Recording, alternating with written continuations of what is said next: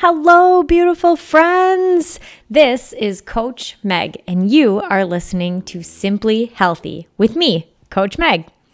For those that don't know me, I am a certified health coach, certified personal trainer, and a certified group fitness instructor. I've been in the health and wellness industry for over 10 years, and my degree is in health and human performance, focusing on exercise science. Something else you should know about me I used to be an addict. My addiction caused me mood swings, brain fog, a dysfunctional immune system, fertility issues, accelerated aging, overspending, and stress. And as I'm telling you that I used to be an addict, it's only fair that I also tell you I've never done hard drugs in my life. My addiction was sugar. And that's what we're talking about today. Sugar addiction is actually a biological disorder. Your biology changes as you overconsume sugar. It changes your hormones and it changes your neurotransmitters. I know, big words. Let's keep it simple. Symptoms of a sugar addiction. Here's how you know you crave comfort food at dinner, you crave soda or sweetened drinks, you make excuses for eating sugar, you reward yourself with sugar, you binge on sugar when you're alone. And when you withdraw from sugar, you have a headache, anxiety, mood swings, cravings, insomnia, chills, and lack of energy. Sound about right? It did for me. Let me tell you what my favorite quote is. My favorite quote is We are who we choose to be. It actually comes from the bad guy in a Spider Man movie. But I think it's really powerful. I think it tells us that choice is controversial. Think about it. Do you choose what you eat? If we feed an addictive substance, aka sugar, to a baby, by the time they're 10 and they're addicted to sugar, is it a choice? Let's talk about that addiction. If you think you're not addicted, let's look at a study. They did a study on rats. They got a group of rats addicted to cocaine. They offered those rats cocaine laced water or sugar water. These rats that were addicted to cocaine chose sugar water every time. That's got to tell you something. And if you still think you're not addicted, go two days with no sugar and journal what you eat just to make sure and journal your mood. Come back and let me know. An addict can resist with no access, but they'll struggle and they'll go back. Remember that. Something you have to think about when you're withdrawing from sugar there's a lot of things you know you can't have, and there's some things you don't think about. When you're withdrawing from sugar, you obviously can't have soda, but you also can't have juice. You can't have alcohol, but you also can't put cream in your coffee. You can't have white toast, can't have donuts, can't have pancakes, can't have yogurt, no ice cream, no pre marinated meats, no salad dressing, no peanut butter and jelly sandwich, and obviously no candy. So, what's sugar actually doing? Let's talk about that for a minute. When you eat sugar, it tells your body to produce insulin. They team up and they're supposed to find a cell, go in there together, and make energy. Sounds great, right? Well, your cells have a capacity. It's not a very big one. And once they reach that capacity, your insulin and your sugar have nowhere to go. So they stay in the bloodstream, and your blood sugar stays high. And when your blood sugar is high, you keep producing more insulin. And as you produce more insulin, that insulin gets stored as belly fat. Did you know that belly fat is the most dangerous kind of fat? Technical term is visceral fat, and it's not the fat that's under your skin. It's actually fat that surrounds your organs, and that's why it causes so many problems. So, when there's too much sugar in your blood, your body actually goes into a state of emergency. We know that as fight or flight. I'm sure you've heard it before. When this happens, your digestive system will flood with acid. It does that because your body cannot use any energy for anything but fight or flight. That acid seeps through to your skin. If we stay in this for too long, this is where you'll see the people that seem to age really quickly. Fight or flight also causes inflammation. These things all make sense when you think about it. When you look back to when we needed fight or flight, we were hunting and gathering.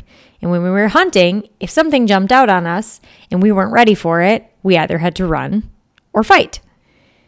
And if we had to run or fight, our bodies couldn't use energy for digestive processes or reproductive processes or any other process.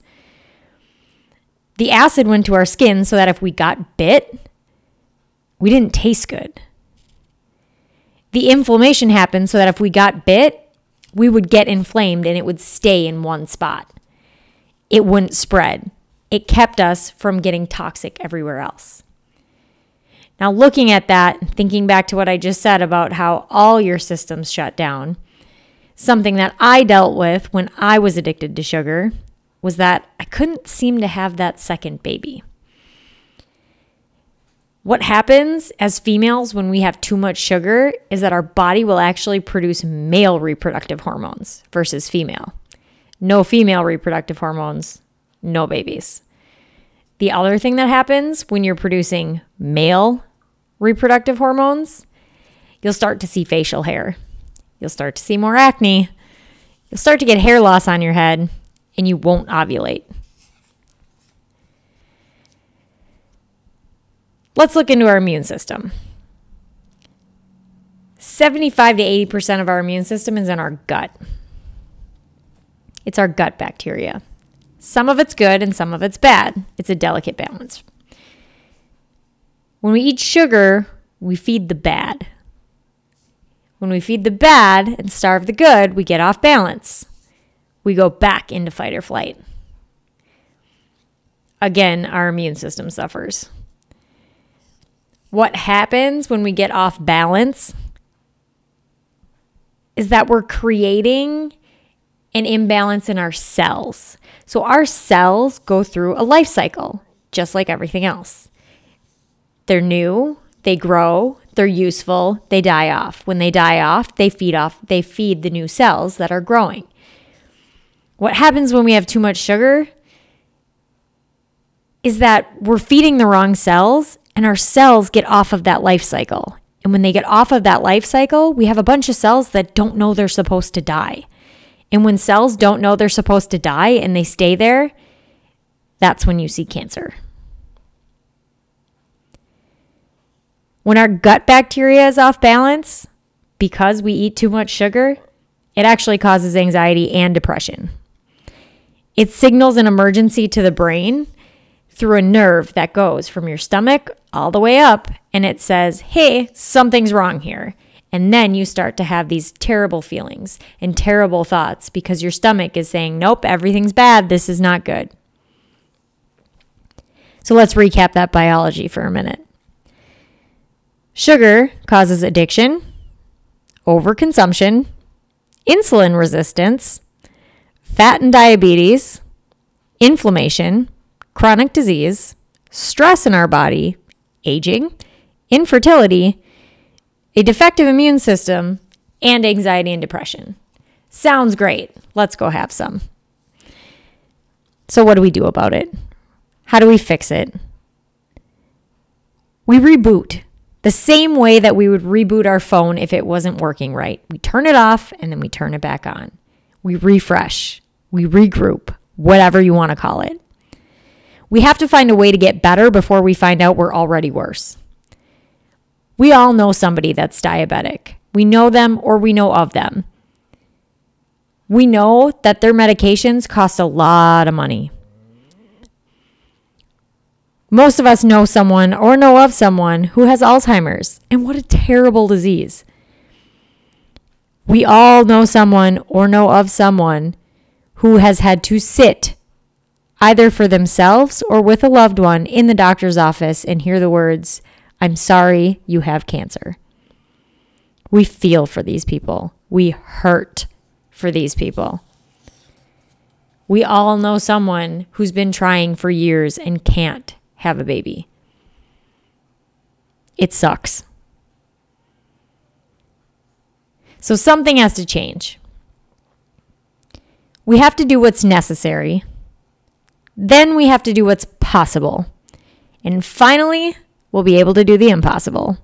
And it won't be it won't be hard at all. So what's necessary? What's necessary is that we get aware. We start learning today. We have to know how much sugar we're actually intaking between what we're eating and what we're drinking.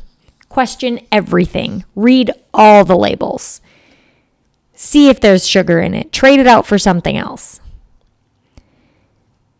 Once we understand how much we're actually getting, then we can do what's possible.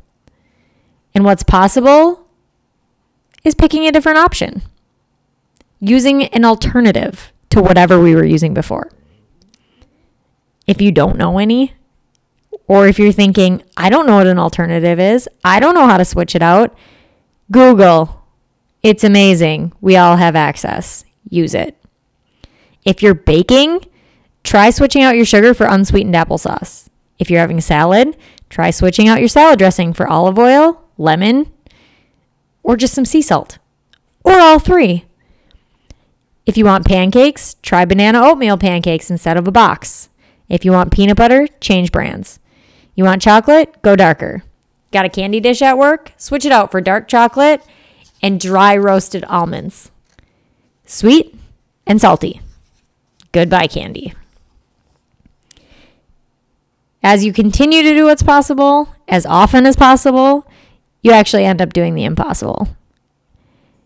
You end up controlling your weight, controlling your food, controlling your mood, feeling better, having more energy, less brain fog, and you actually end up more productive.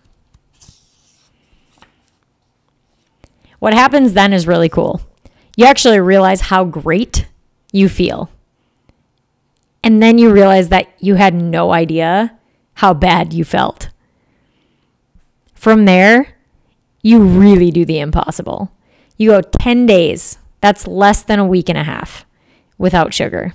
You detox completely. You regenerate. You reboot. Pull yourself out of the addiction. You are who you choose to be. You are also what you choose to eat. And you can choose. You can be pure, whole, colorful, and full of things that benefit others. Or you can be dull, colorless, full of crap, and toxic to the people around you. You choose.